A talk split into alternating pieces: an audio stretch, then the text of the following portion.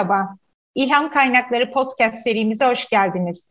Ben Medyacı İnsan Kaynakları Direktörü Birsan Çevik Akgünlü. Geçmişin mirasını gelecek nesillere yenileyerek aktarma ilhamıyla yola çıkmış bir organizasyonda çalışıyorum. Geçmişten öğrenmek, geleceği anlamlandırmak ve yeninin heyecanı ile değişimi kucaklamak bizler için çok önemli. Bu podcast serisinde de kendi alanlarında fark yaratan konuklarımla beraber onların hayatlarındaki ilham kaynakları ve geçmişten geleceğe yolculukları hakkında konuşuyoruz. Merhabalar, bu haftaki konuğum araştırmacı ve yazar Evrim Kur'an. Hoş geldin Evrim. Merhaba Birsen, hoş bulduk. Teşekkür ederim davet için. Biz teşekkür ediyoruz İlham Kaynakları podcast serimize katıldığın için.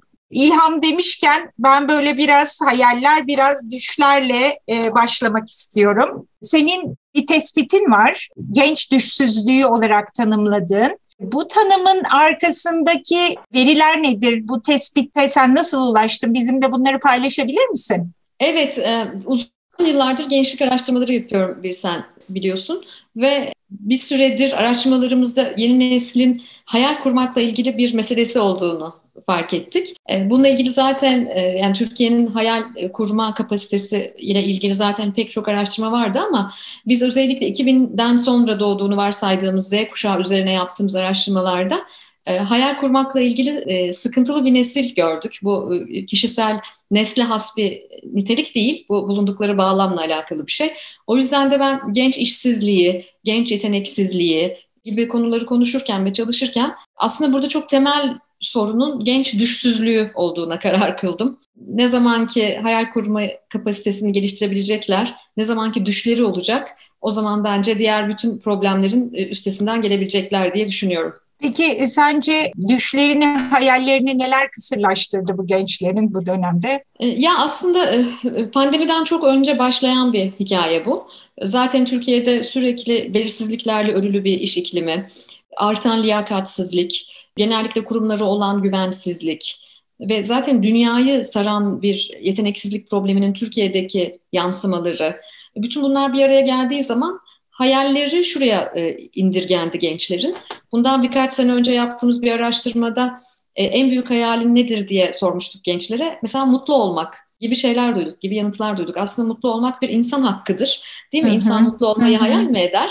O yüzden düşsüzlük diye tanımlamayı daha uygun gördüm kendi jargonumda. Ee, veya işte e, işe girmek mesela bir işimin olması, para kazanmak, kendi paramla seyahat edebilmek falan gibi pandemi öncesi yaptığımız araştırmalarda böyle şeyler duyuyorduk. Ee, bu ben bana bir burada bir tuhaflık olduğu hissi veriyordu açıkçası. Çünkü dünyanın ve Türkiye'nin de daha dezavantajlı olduğu, teknik olarak daha dezavantajlı olduğu dönemlerde gençliğini yaşamış biri olarak e, benim hayallerim böyle değildi mesela. Benim kuşağımın, eminim senin de öyle değildi. Hı hı. Daha zengin, daha renkli bir hayal dünyamız vardı. E, aslında biz hayal kurmayı ne zaman bırakıyoruz? Bence mesela bir anaokulu çocuğu çok güzel hayal kuruyor. İlk öğretime geçtikçe yavaş yavaş tornaya giriyor. Onun e, kıymıklarını düzeltmeye başlıyor sistem ve hayal kurmaktan vazgeçmeye başlıyorsun ve e, toplumun ve sistemin bir parçası haline alıyorsun. Ama yeni jenerasyonda adres edilmesi gereken o kadar çok dert var ki çocukların hayatta ve ayakta kalma kaygıları renkli, yaratıcı, kutunun dışında, sınırların ötesine geçen hayaller kurmalarının önüne geçti doğal olarak. Şu anda gençlerin temel derdi karınlarını doyurmak. Yani Maslow'un ihtiyaçları hiyerarşisine artık ihtiyacımız olmayacak diye konuşuyorduk 20 yıl önce falan. Teknoloji geldi, dünya değişiyor falan derken Maslow'un hiyerarşisine geri döndük ve hatta en temel yaşama ve barınma hakkına kadar geldik. Bugün Türkiye'de üniversite öğrencileri barınma ile ilgili bile mücadele eder hale geldiler. Kesinlikle özellikle yani pandemiden önceki tespitlerinden bahsediyorsun. Pandemide gerçekten bunların üzerine daha zorlu koşullar yarattı. Buradan şimdi biraz hani kendinden de bahsettin. Biraz oraya gidelim istiyorum. Aslında barınma olmasa da e, geçinme, üretme kaygıları her dönemde yaşadığımız kaygılar. Sen de Türkiye'de hiç var olmayan bir kavram, kuşak araştırmacısı, mesleğine, bilmiyorum o zaman adını böyle koymuş muydun ama bu alana gerçekten büyük bir cesaretle soyunmuş birisisin ve bu konuya Türkiye'de liderlik etmiş birisisin. Sen bu alana nasıl girdin? Yani Kimden ilham aldın? İlham veren bir şey oldu mu? Ve o dönem senin için nasıl bir dönemdi? Yani kafanda bu tür kaygıların geçinme, barınma olduğu bir dönem miydi? Hani kendine bu konuştuklarımız üzerinden düşler, hayaller, bir ayna tutup o günlere gitsen nasıl bir evrim anlatırsın bize? Yani güzel bir soru, teşekkür ederim. Elbette ben bu işleri yapmaya başladığımda 2000'lerin başında kuşak araştırmacısı diye bir meslek yoktu. Ben meslek uydurdum kendime. Hala da hala da yaptığım sosyolojik çalışmalarda da jargon uydurmaya devam ettiğim gibi. E, çünkü böyle bir özgürlüğümüz olduğunu düşünüyorum. Çünkü e, dünya deliniyor ve değişiyor. Bu dönüşüm içerisinde tabii ki dilde, mesleklerde, her şeyde değişiyor ve dönüşüyor. O yüzden bugün bana geleceğin meslekleri nelerdir diye sorulmasından hiç haz etmiyorum mesela. Ne bileyim ben diyorum yani. geleceğin mesleklerini bilmiyorum ama geleceğin yetkinliklerini biliyorum. Ve bu yetkinlikler bütün zamanlar için geçerli yetkinlikler bana sorarsan. Bundan 20 e, küsur yıl önceki evrime dönüp baktığımda da geleceğin mesleklerinin ne olduğunu o zaman da en az bugünkü kadar bilmiyordum. Ama bir yetkinliğim vardı, o da yılmazlık. Yani kaç kere düşersem düşeyim yeniden kalkabileceğimi biliyordum. Ve sadece ve sadece çok sevdiğim bir şey yapmak istiyordum. Aşkla bir şey yapmak istiyordum. Sabah beni böyle aşkla yataktan fırlatan bir şey yapmak istiyordum. Ha bunu yapana kadar da elbette bir sürü bir sürü bedeller ödedim. Bir sürü acılar çektim. Bir sürü sevmediğim işler yaptım. E, defalarca kez düştüm. Ama insanın bence aşkla yapacağı şeyi bulması, hayaliyle buluşması biraz böyle keçi boynuzu yemeye benziyor. Yani böyle kilolarca tahta kemiriyorsun birkaç damla bal ağzına gelmesi için. Ben de o keçi hı hı. boynuzlarını yıllarca kemirdim. Dolayısıyla bir gün dedim ki ben çok sevdiğim bir iş var. Aslında bu bir iş de değil ama çok sevdiğim bir alan. Gençlik araştırmaları, jenerasyon araştırmaları. O zaman daha dünya bile yeni yeni konuşuyordu jenerasyon meselesini. Hani batılı ülkelerde biraz daha gelişmişti bu iş. Ama Türkiye'de gerçekten konuşulmuyordu. Jenerasyon, kuşak bilmem ne bunlar deyince insanlar bana tuhaf tuhaf bunlardan bahsedince tuhaf tuhaf bakıyorlardı. Sonra bir sabah kalktım ve dedim ki ben sadece bu işi yapacağım. Ve benim en yakınlarımdaki insanlar da dahil olmak üzere delirdiğimi düşündüler yani böyle yani senin başka yeteneklerin de var bir de ben eski bir satış pazarlamacıyım hani bu alanda sen çok yeteneklisin git o işleri yap yani bilindik işleri yap güvenli sularda kal dediler ama ben Behrengi'nin Küçük Karabalık hikayesini çok severim. Oğluma da ilk okuttuğum hikayelerden biridir. Ben işte oradaki o hikayedeki küçük karabalık gibiydim her zaman. Şimdi bugün 45 yaşındayım ve hala öyleyim bence. Hep yani o derede kalmak bana yetmiyordu. Yani o, o nasıl bir okyanusa açılıyor suyun nerede bittiğini bir görmek istiyordum. Ve şöyle bir karar verdim. Bu dönem yanımda olmayan ama o dönem yanımda olan bazı insanlar da bunu bilirler. Ee, dedim ki bir gün Türkiye'de kuşak dendiğinde ilk akla gelen isim olacağım ben. Sonra herkes güldü bana falan. O ne, o ne ya kuşak ne falan. Ee, ama gerçekten çok çalıştım, çok çalıştım, çok çalıştım. Ee, bir sürü hatalar da yaptım. Ama dedim ki ben buradan konsantrasyonumu buradan kaydırmayacağım ortasına, hayatımın ortasına kuşaklar ve kuşaklarla ilgili çalışmaları koyacağım ve etrafında bir iş şekillendireceğim. İlk şirketimi kurdum ve sadece ve sadece bu alanda çalışmaya başladım. Bir sürü insan buradan para kazanılmayacağını düşünüyordu ama ben buna çok inanıyordum. Bunu okuyabiliyordum, bunu görebiliyordum. Türkiye'nin ve dünyanın değişen demografik yapısıyla beraber bu alanın daha da genişleyeceğini düşünüyordum. Hatta ben ilk Türkiye'de bir devlet üniversitesinde bu konuda yüksek lisans tezimi veremedim ve atıldım okuldan. Yani derslerimi verdim ama örgütsel davranış çalışıyordum. Ama tezimi veremedim ve atıldım. Yani çünkü benim e, o dönem işte profesör tez danışmanım da buna inanmıyordu. Sonra AFL'a geri döndüm. Gene veremedim o tezi. Yani e, ve şu an gelinen noktada aradan 20 yıl geçti. Bırak yüksek lisans çalışmalarını Türkiye'de bir sürü doktora çalışmasında benim araştırmalarım kaynak oluyor ve ben de destek oluyorum pek çok akademik çalışmaya. Bundan dolayı da ayrıca çok mutluyum. Yani bunu intikam soğuk yenen bir yemektir tadında söylemiyorum yani ama mutlu oluyorum bugün buralara gelinebildiği için. Ha bunları yaparken ne oldu? Kuvvetli bir network'üm mü vardı? O network lafından hiç hoşlanmıyorum ben. Bu aralar gençlere çok böyle tavsiye edilen bir ifade o. Benim öyle bir şeyim yoktu yani. Ben ne birini tanıyordum. Zaten Ankara'dan gelmiş taşralı bir genç bir kadındım yani. Ne birini tanıyordum, ne öyle bir çevrem vardı, ne kuşaklarla ilgili bana bir şeyler anlatabilecek biri vardı ama benim iman dolu göğsüm gibi serhaddim vardı yani. çok inanıyordum yani gerçekten içgüdüselliğime o zamanlar da çok güveniyordum. Peki kimden ilham aldım? Küçücük bir çocukken Aziz Nesin'den ilham aldım. Şimdiki Çocuklar Harika kitabını okuduğumda içime bir kurt düştü, bir ateş düştü. Meğer o yıllar, 90'lı yıllarda o kitabı ilk okuduğumda bütün kuşakların çocukları harikadır çünkü. Meğer ben oralardan oralardan yürüyecekmişim. O hissi aldım. Sonra zaten 90'lı yıllarda ilk kez e, çeşitli yaptığım işlerde gençlik araştırmaları ve gençlik çalışmalarıyla tanıştım, buluştum. Ve e, bir sürü iş yaptım, onlarca farklı iş yaptım. Ama şu anda yaptığım işi bulana kadar e, bir sürü sevmediğim işte yaptım. Ne zaman ki sadece ve sadece kuşak çalışmaya başladım, o zaman gerçekten evet bu benim işim, aşkla yapacağım iş bu dedim. Böyle benim hikayem böyle gelişti. Bunun içinde şans faktörü de olabilir bir sen. Bunu da yaşım artık ilerledikçe daha fazla düşünmeye başladım. Onu da ayrıca konuşuruz. Hani Türkiye'de veya dünyada başarılı olmak için, hayallerine kavuşmak için şansın yeri neresidir? Şans faktörü de var mıdır? Ama ben ağzımda gümüş kaşıkla doğmadım. Yani öyle süper bir destek falan da görmedim çevremden. Ben sadece çok çalıştım. Çok çalışkan bir kadınım. Hala öyleyim. Hala ilk günkü gibi çalışıyorum. Belki biraz daha fazla hatta. Ama burada bir şans faktörü de vardır diye düşünüyorum. O da şöyle. Çok uzun konuştum ama bunu da söyleyeyim. Yok e, çok Sözü çok sana güzel. vereceğim. Lütfen devam et. İşte bu işleri yapmaya başladım. Sonra bir gün Denver'da bir toplantıda bir konferansa gittim. Ve ilk defa e, Amerika'da bir konferansta e, Türkiye'de yaptığım bir kuşak projesini Amerikalılara anlatmaya gittim. Böyle bir tanıdığım anladığım falan da yok yani gene kendi çabalarımla falan. Orada ben paralel seanslardaki konuşmacılardan biriyim.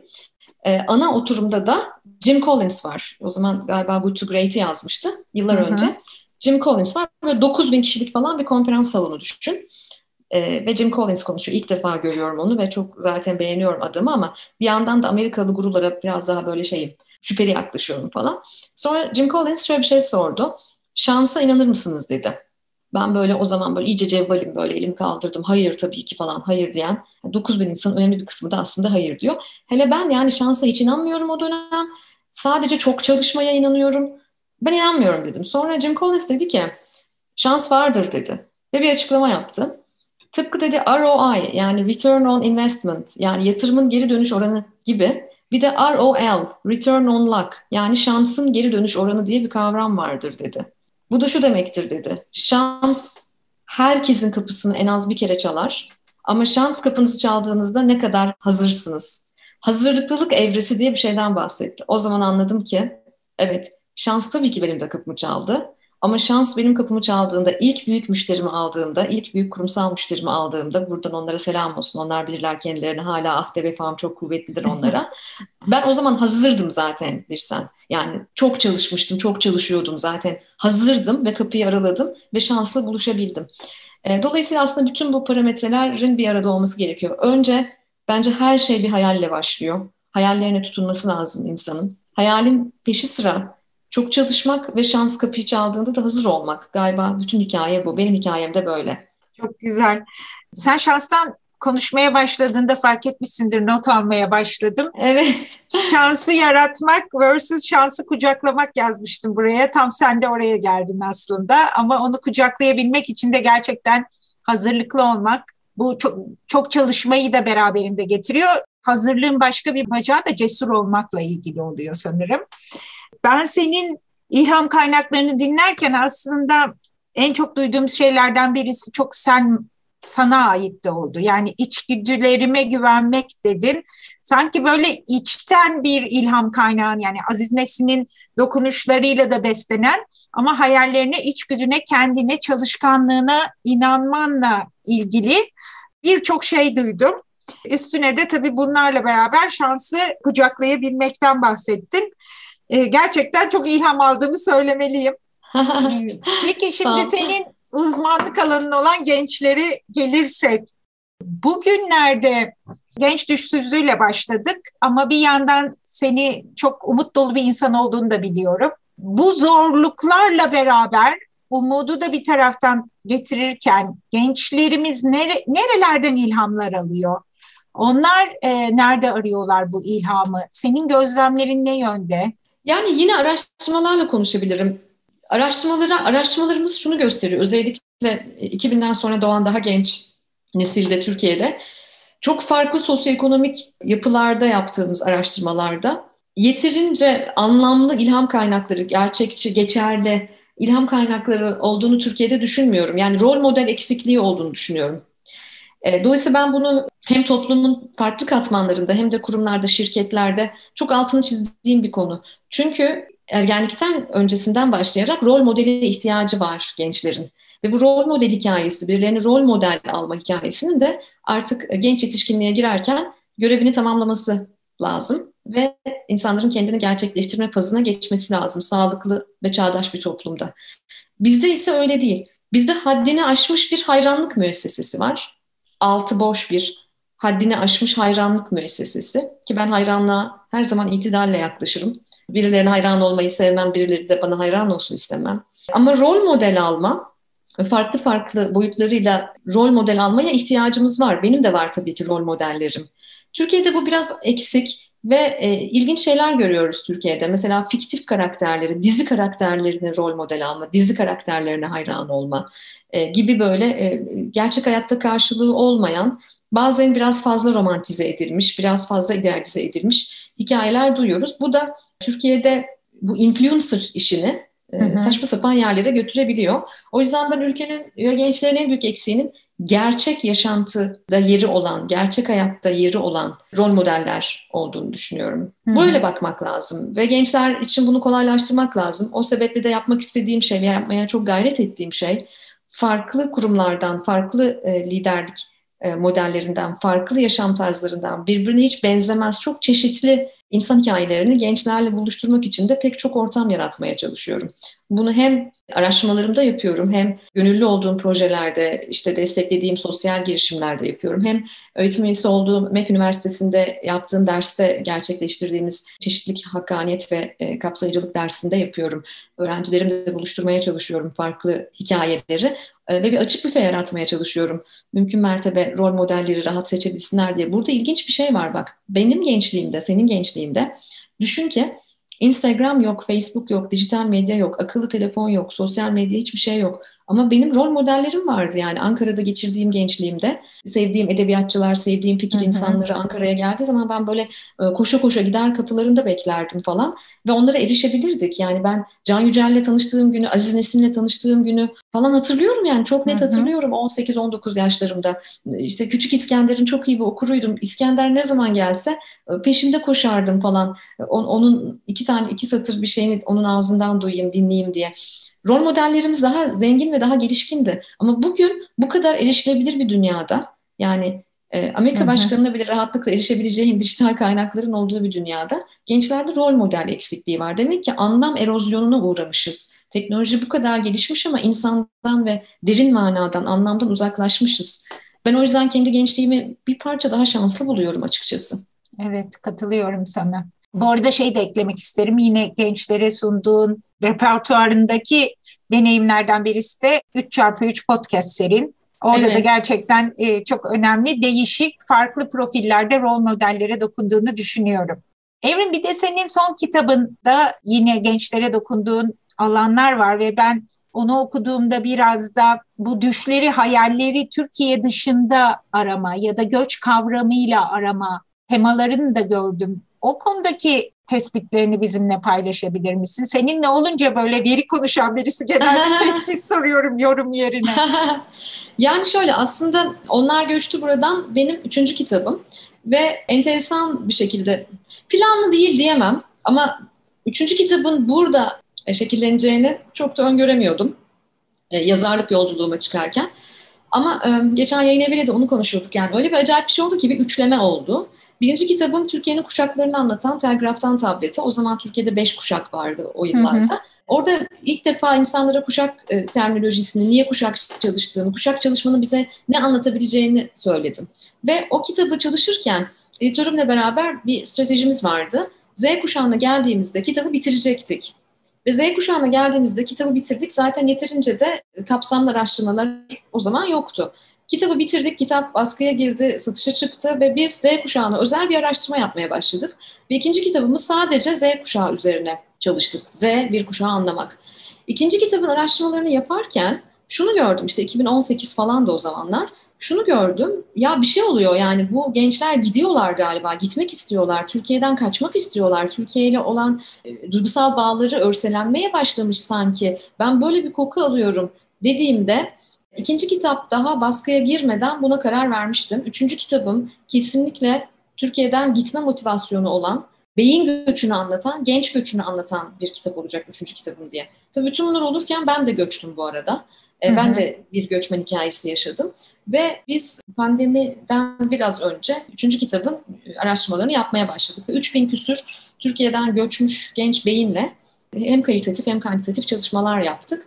Ve Eylül ayında, bu sene işte 2021'in Eylül ayında onlar göçtü buradan, okuy okuyucuya ulaştı. Yani şunu söylemeye çalışıyorum, tesadüf değildi aslında yani öyle bir ardılık var ki üç kitap arasında da.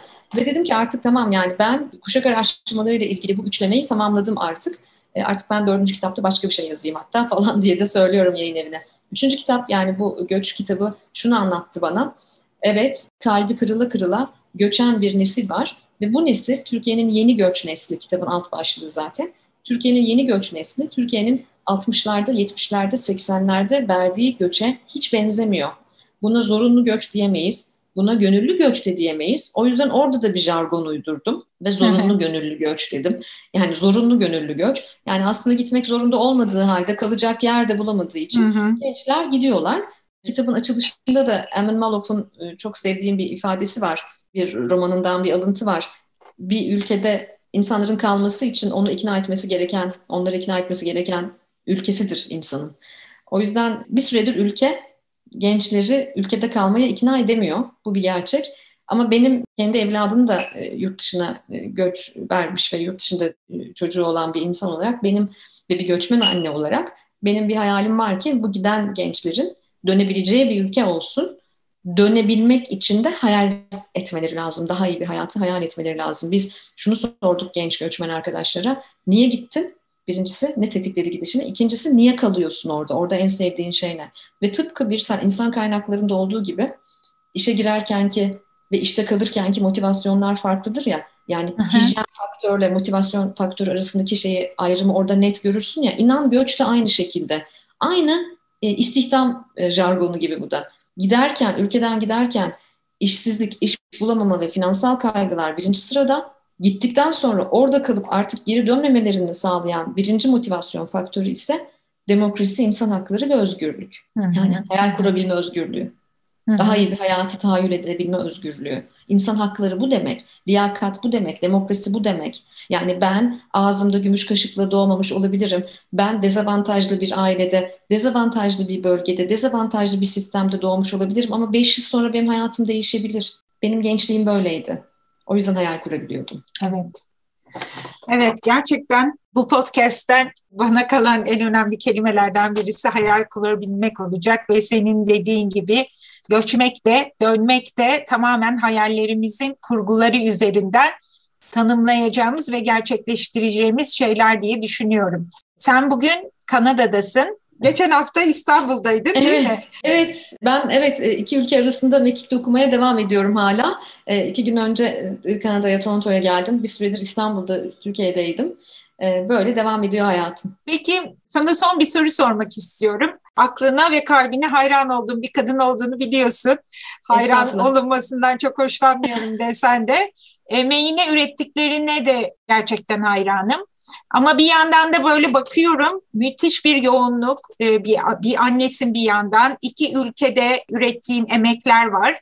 Yoğun bir tempon var. Sürekli işte kitabından araştırmalarına, emeğine dokunabildiğimiz bir insansın.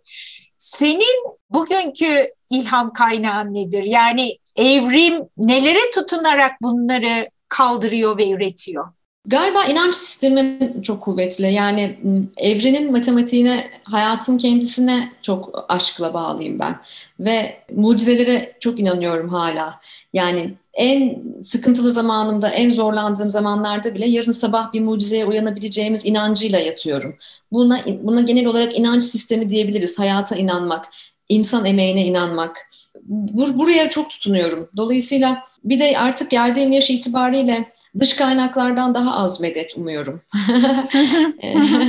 yani e, mevzunun ziyadesiyle iç kaynaklar olduğunu gençken bilirdim ama uygulayamazdım. Ama şimdi bu yaşımı çok seviyorum bir sen çünkü e, aslında meselenin tamamen iç kaynaklarımız olduğunu, hayatta hiçbir şeyin dışarıdan içeri doğru olamayacağını, her şeyin içeriden dışarı doğru tekamül edebileceğini gördüm.